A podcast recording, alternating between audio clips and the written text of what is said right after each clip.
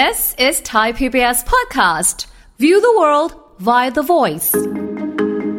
จริง ๆ แล้วกลิ่นเนี่ยดูดซึมได้ดียิ่งกว่าการการรับประทานอีกนะคะ เพราะว่ามันผ่านทางลมหายใจเนาะกระบวนการดูดซึมทางปอดเนี่ยค่ะ ก็จะได้รับสาร THC มากกว่าอีกค่ะ คนที่ได้รับสาร THC เข้าไปเนี่ยนะคะ ก็จะทำให้มีความต้องการทางเพศสูงขึ้นค่ะ เพราะฉะนั้นเราก็จะเจอว่าคนไข้เนี่ยมีเรื่องของโรคติดเชื้อทางเพศสัมพันธ์ร่วมด้วย ในขณะที่มีการตั้งครรภ์อย่างเงี้ยค่ะ เจ้าสาร THC เนี่ยมันทำให้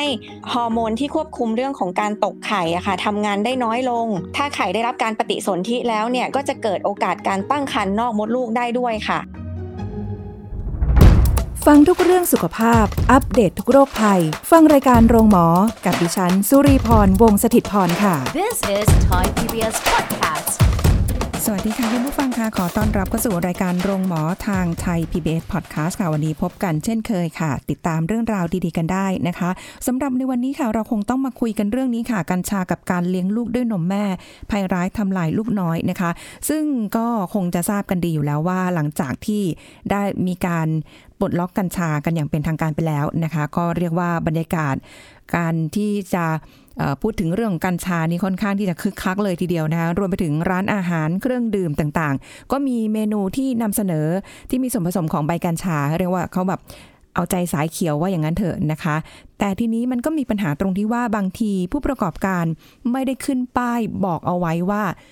ในอาหารเนี่ยมีส่วนผสมของกัญชาด้วยหรือไม่นะคะเพราะอาจจะไม่ได้ทันได้คิดว่า เอ๊ะ ทุกคนจะสามารถบริโภคกัญชาได้หรือเปล่านะคะ ก็ค่อนข้างที่จะมีปัญหาพออยู่พอสมควร เพราะฉะนั้นเรื่องนี้ที่เราคุยกันเนี่ยก็อาจจะต้องมาเน้นหนักในเรื่องนี้ด้วยนะคะ เรื่องของการที่คุณแม่กำลังตั้งครรภ์นะคะ แล้วก็รวมไปถึงเรื่องของการให้นมด้วยที่อาจจะไปเผลอในการรับประทานกัญชาที่เป็นส่วนผสมอยู่ในอาหารก็อาจจะเป็นไปได้นะคะ เรื่องนี้เราจะคุยกับอาจารย์กรกนกเกื้อสกุลค่ะ อาจารย์ภาควิชาการพยาบาลสูติศาสตร์นรีเวชวิทยา คณะพยาบาลศาสตร์ มหาวิทยาลัยมหิดลค่ะ สวัสดีค่ะอาจารย์ค่ะ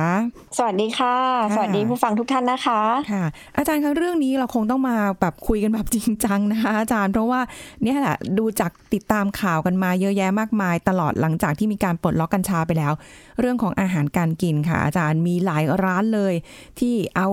กัญชาไปเป็นส่วนเอาใบกัญชาเนี่ยไปเป็นส่วนผสมนะคะ อาจจะไปปรุงอาหารไปประกอบยังไงก็แล้วแต่หรือแม้แต่ในเครื่องดื่มก็ตามเนี่ยก็มีผลทำให้หลายคนที่บริโภคกัญชามีส่วนอาหารที่มีส่วนผสมของกัญชาไปเนี่ยมีผล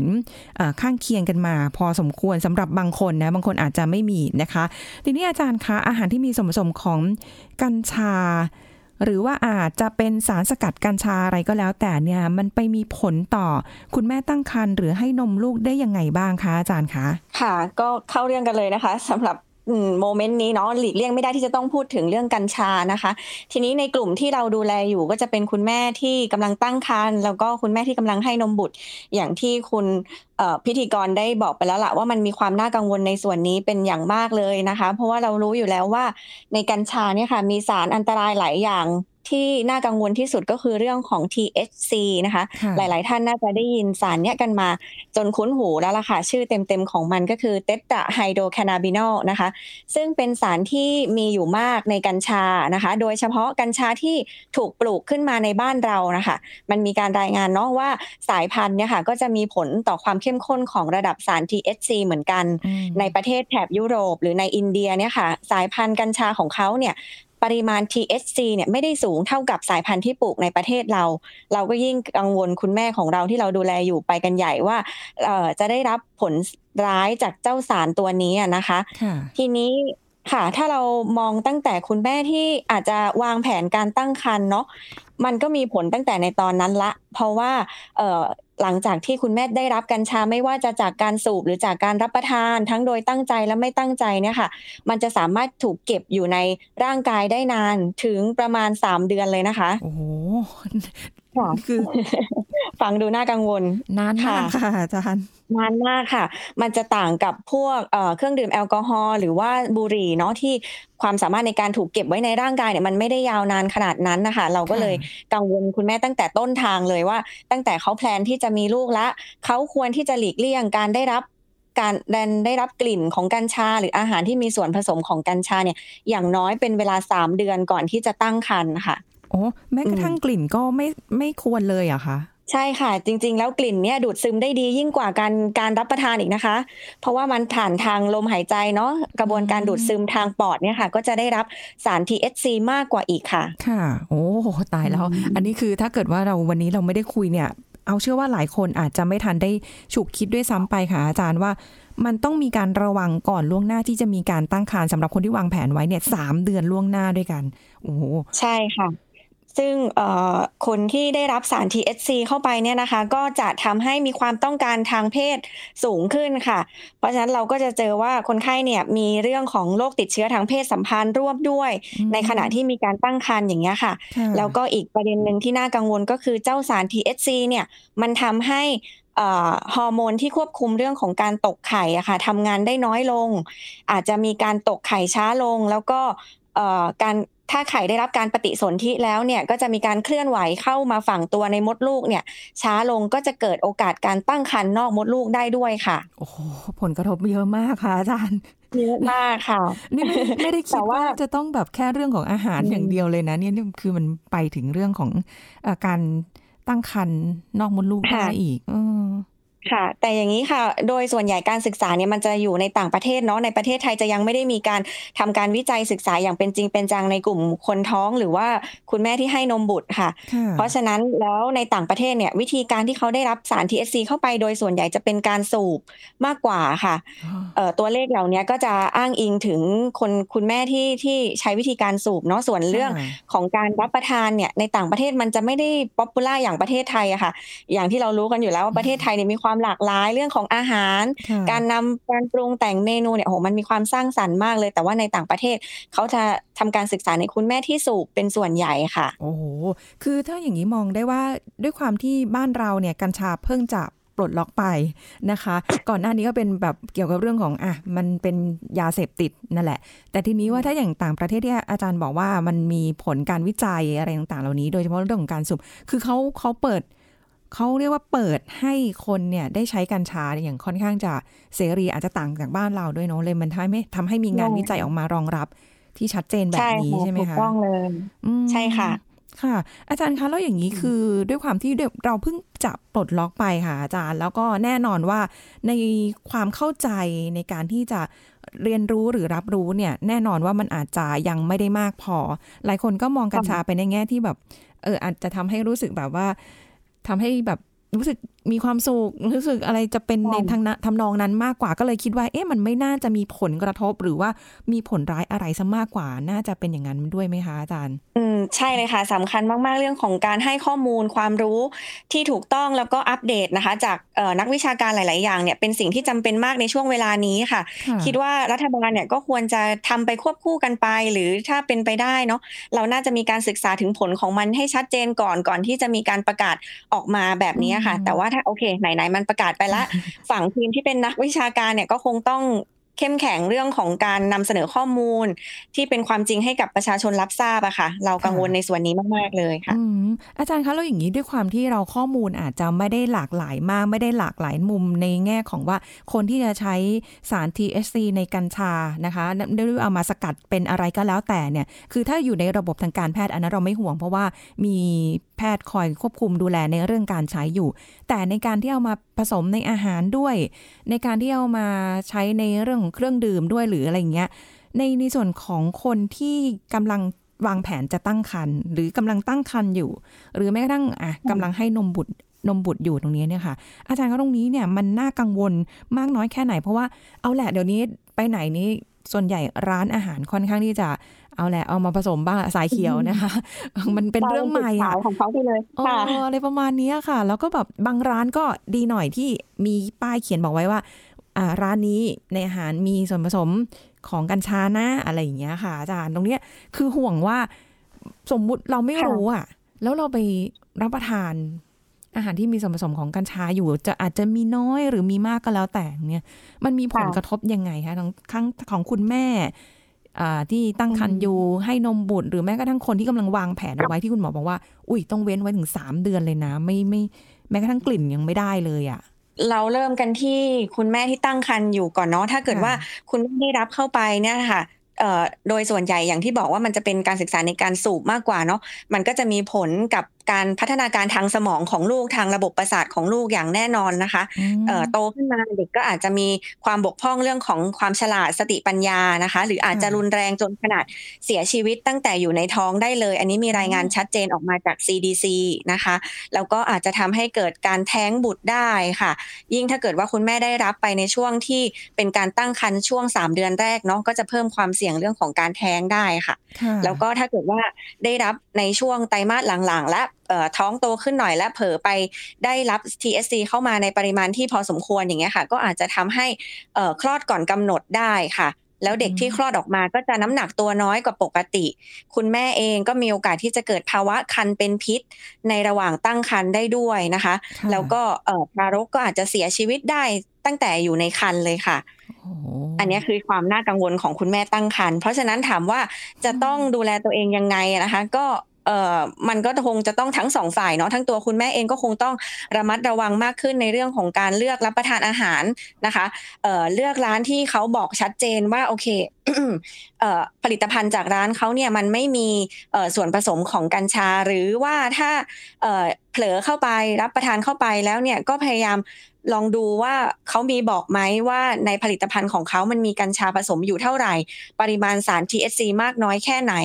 นะคะ แล้วก็ฝั่งของผู้ประกอบการเองก็เพื่อความปลอดภัยของทุกคนเนาะด้วยความที่การศึกษายังมีจำกัด เราก็เอ่อไม่อยากให้คุณแม่ของเราได้รับสารเหล่านี้เข้าไปก็ได้โปรดเอ่อ ประชาสัมพันธ์นะคะ ว่าร้านของคุณมีหรือไม่มีถ้ามีมากน้อยแค่ไหน ใช้ส่วนไหนในการมาประกอบอาหาร ก็จะทำให้ผู้รับบริการหรือผู้บริโภคเนี่ยสามารถเลือกได้อะค่ะค่ะทีนี้ถ้าเกิดว่าสมมุติว่าได้รับไปแล้ว แล้วก็กำลังตั้งครรภ์อยู่เนาะก็น่าจะทำให้คุณแม่เกิดความวิตกกังวลนะคะเอ่อถ้าเกิดได้รับโดยไม่ตั้งใจนะคะ ก็โอเคไม่ว่ากัน เราก็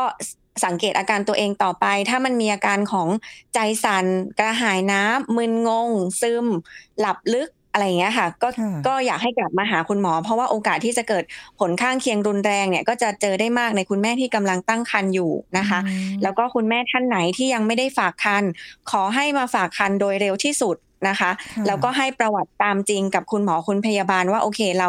เคยเป็นผู้ใช้กัญชามานะ หรือเราเคยได้รับสารกัญชามาก่อนหน้านี้อย่างเงี้ยค่ะ คุณหมอค่ะเขาก็จะได้เอ่อทำการอันตราซาวด์อย่างเร่งด่วนในตั้งแต่ช่วงอายุครรภ์น้อยๆ แล้วก็เฝ้าติดตามไปว่ามันมีผลข้างเคียงอย่างที่ในการศึกษาในอดีตเขาว่าไว้หรือเปล่าค่ะ อันเนี้ยสำหรับคุณแม่ตั้งครรภ์นะคะ ค่ะอืม คุณหมอคะเมื่อกี้คุณหมอบอกเอ้ยของอาจารย์นะอาจารย์บอกว่า มีเรื่องของการให้ข้อมูลข้อเท็จจริง กับคุณหมอด้วยเนี่ย คือแสดงว่าบางใช่อาจจะมีบางส่วนที่แบบว่าไม่ไม่ได้บอกว่าตัวเองมีการใช้สารกัญชามา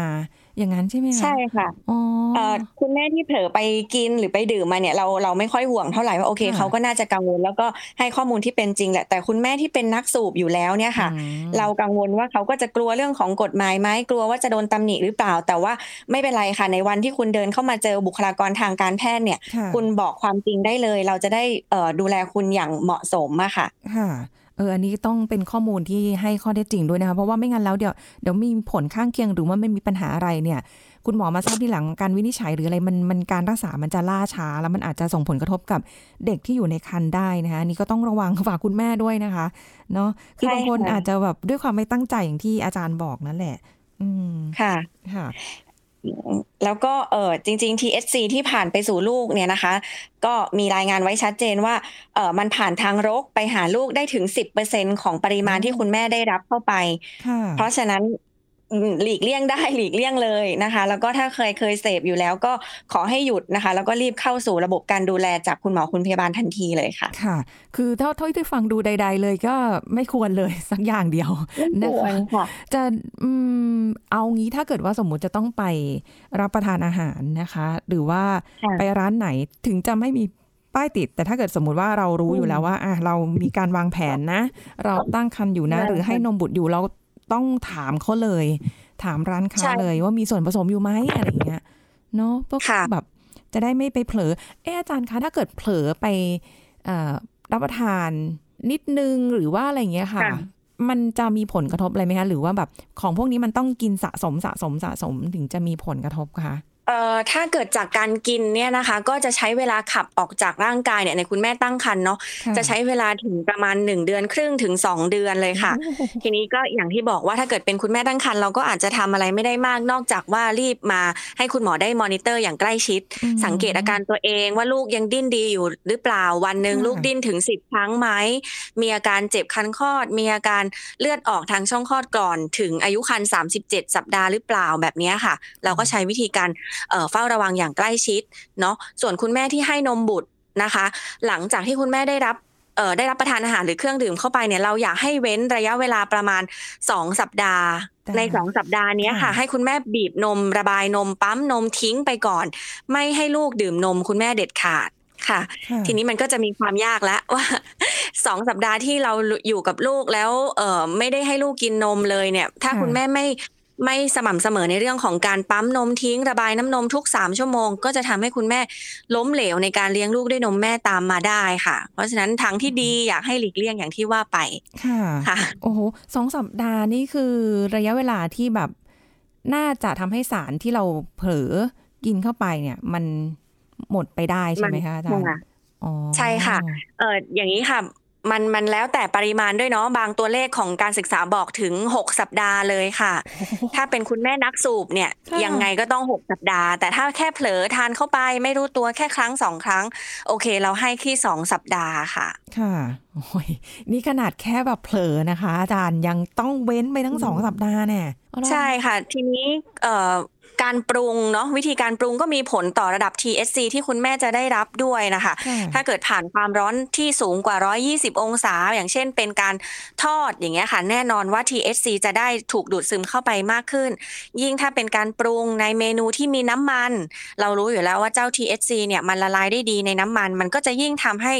มีเจ้า THC ที่แอคทีฟอยู่ในร่างกายของคุณแม่มากขึ้น แล้วก็ค่ะสะสมอยู่นานมากยิ่งขึ้นด้วยอะค่ะโอ้โห ฟังแล้วไม่มีไม่โอเคสักอย่างเลย ใช่ค่ะ ไม่ว่าจะถึปงริมาณนิดนึงก็ตามค่ะใช่ค่ะเอ่ออย่างที่บอกว่ามันมีการศึกษาจำกัดเนาะทั้งเรื่องของประโยชน์ทั้งของเรื่องโทษที่ชัดเจนอย่างเงี้ยค่ะ แล้วเอ่อในต่างประเทศองค์กรใหญ่ ๆ ไม่ว่าจะเป็นเอ่อกุสมาคมกุมารแพทย์ของสหรัฐอเมริกา หรือสมาคมเอ่อเรื่องของการเลี้ยงลูกด้วยนมแม่ในแคนาดาอย่างเงี้ยค่ะ ก็ เลยแนะนำว่าไม่ว่าจะเป็นคุณแม่ตั้งครรภ์คุณแม่ให้นมบุตรยังไงก็ควรเลี่ยงค่ะอืมถึงแม้ว่าจะเป็นการใช้กัญชาทางการแพทย์ ก็ควรหลีกเลี่ยง แล้วก็พิจารณาใช้ยาแผนปัจจุบันอื่น ๆ ที่มีการศึกษารับรองว่าป ลอดภัยดีกว่า ด้วยเหตุผลว่าเรามีข้อจำกัดในเรื่องของผลการศึกษานะคะค่ะ อาจารย์คะมันอย่างเงี้ยมันอาจจะทำให้บางคนอาจจะมองได้ว่า เอ้ยอันนี้มันเป็นงานวิจัยของต่างประเทศน่ะเอ่อสายพันธุ์กัญชาต่างประเทศกับบ้านเรามันอาจจะต่างกันก็ได้ ผลที่ได้มันอาจจะไม่ได้โห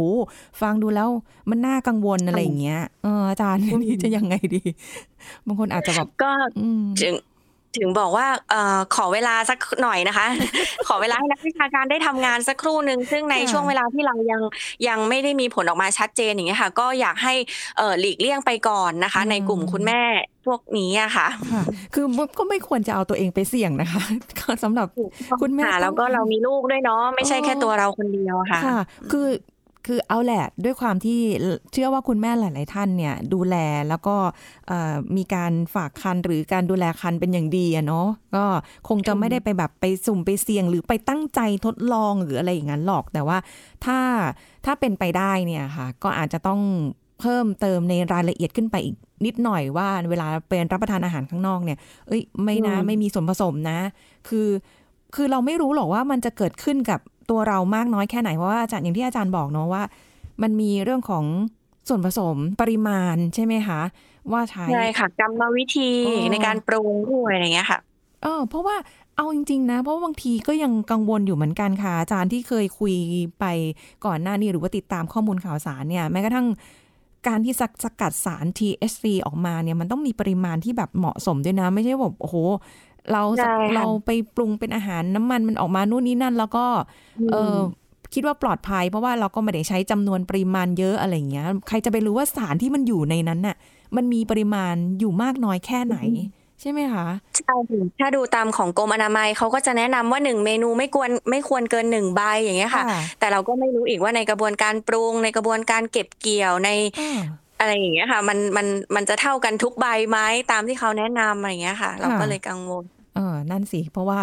อันนี้แค่แค่ส่วนหนึ่งนะ แล้วยิ่งบางคนค่ะอาจารย์ อันนี้ก็ค่อนข้างจะ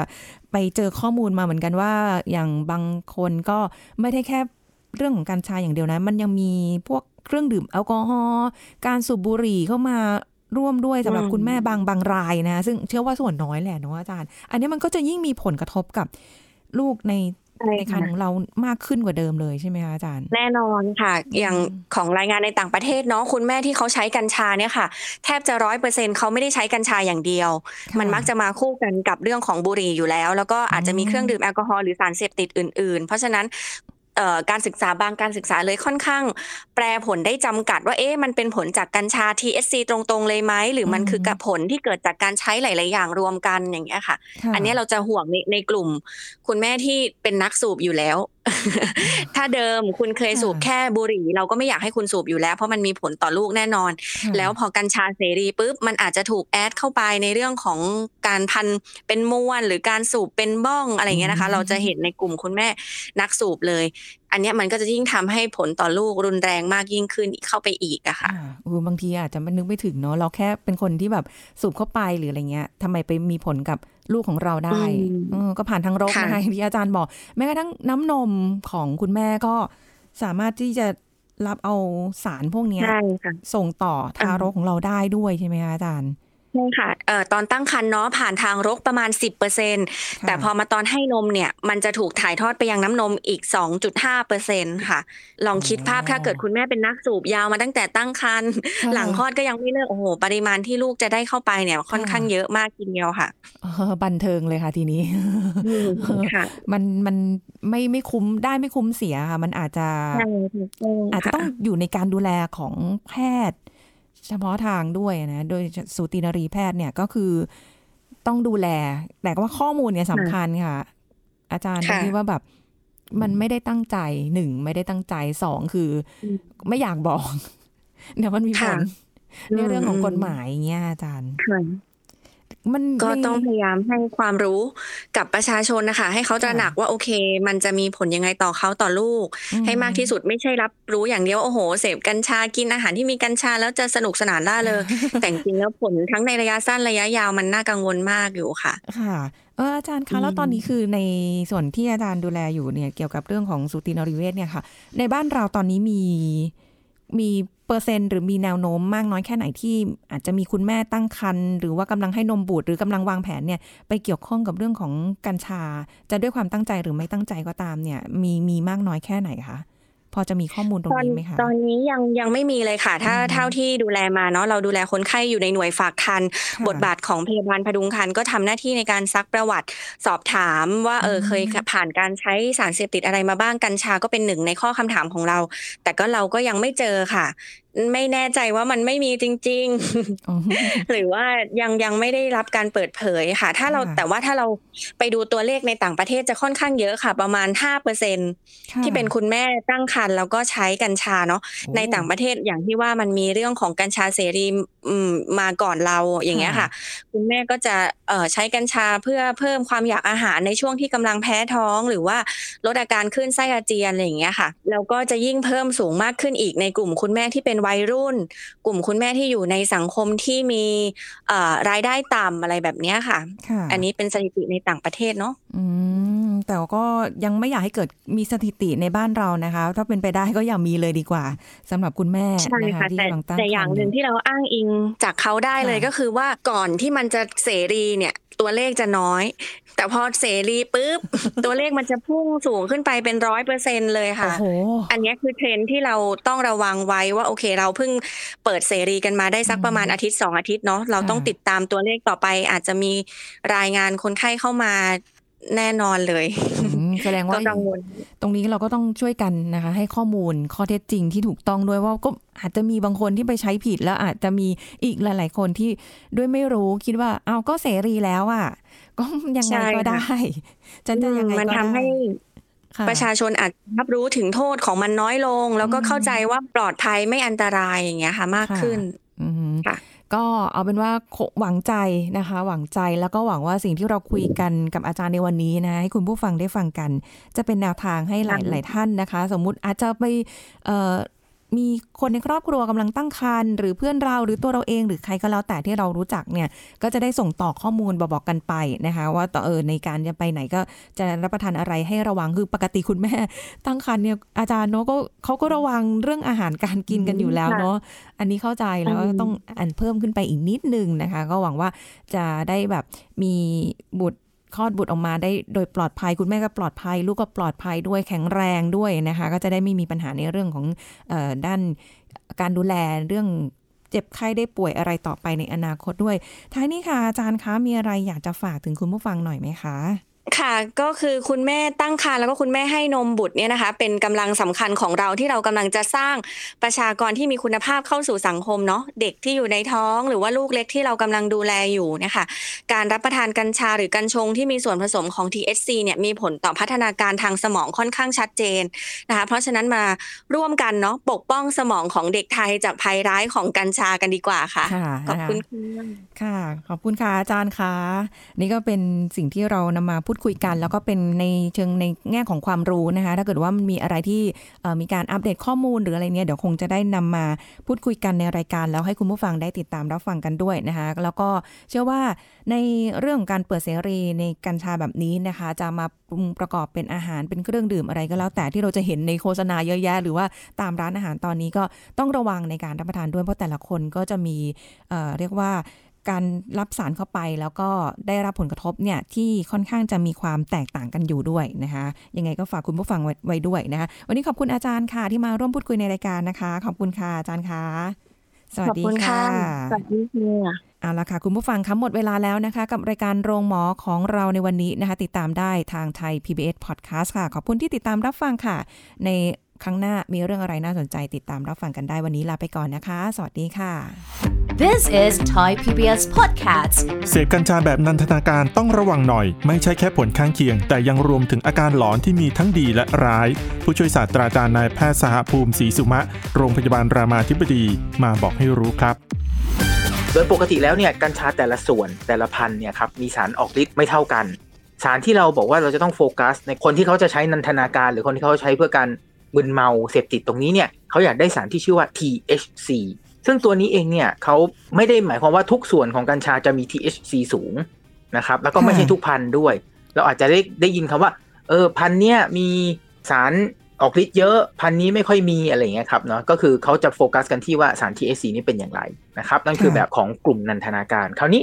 ในธรรมชาติเองเนี่ยมันมีอีกตัวหนึ่งด้วยนะ สารอีกตัวหนึ่ง คือสารในกัญชามีหลายชนิดครับ แต่ว่าตัวที่มึนเมาชื่อ THC อีกตัวหนึ่งต้านฤทธิ์มึนเมาของ THC ชื่อ CBD คราวนี้กลุ่มนันทนาการก็จะแบบว่า ถ้าเขาอยากจะเสพ อยากจะสูบเขาก็อยากจะไปเน้นพัน THC ครับอ่าแต่ถ้าเขาไปได้พันที่แบบ CBD เยอะ THC ต่ำๆเขาก็จะแบบรู้สึกว่าใช้แล้วเขาไม่ค่อยรู้สึกอะไร อย่างพันบางพันเนี่ยเขาให้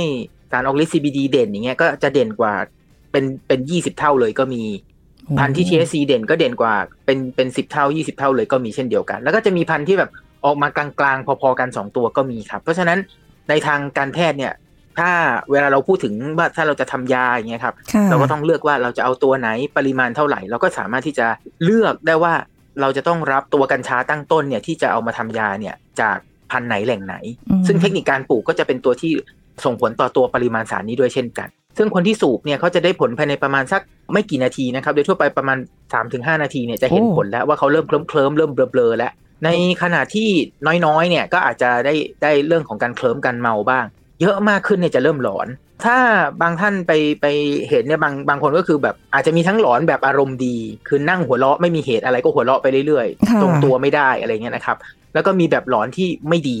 ด้วย คือหลอนแบบเห็นเหมือนคนทำร้ายก็มี มีการหลอนแบบเป็นลักษณะว่าเหมือนเหมือนเห็นสิ่งรอบตัวผิดปกติไปอย่างเช่นแบบเอ่อตัวถนนพลิกเด้งขึ้นมาอะไรอย่างเงี้ยนะครับหรือว่าตัวพื้นเนี่ยมันพับขึ้นมาเลยอย่างเงี้ยก็มีมีคนไข้เล่าลักษณะแบบนี้เช่นเดียวกัน เอ่อในจุดนี้เองเนี่ยถ้าถ้ายังเป็นแบบที่หนึ่งคือแบบยังเคลิ้มเคลิ้มหัวเราะอย่างเงี้ยเขาเขาก็อาจจะยังไม่เป็นอันตรายต่อคนอื่น แต่ว่าตัวเขาเองเนี่ยบางคนนี่หัวเราะจนทรงตัวไม่ได้เลยนะแบบล้มลงไปเลยอย่างเงี้ยลงไปคลานกับพื้นเลย อันนี้ก็มีมันขึ้นอยู่กับว่าได้มากได้น้อย กัญชาบ้านเราเป็นกฎหมายกัญชาทางการแพทย์ตั้งแต่ปี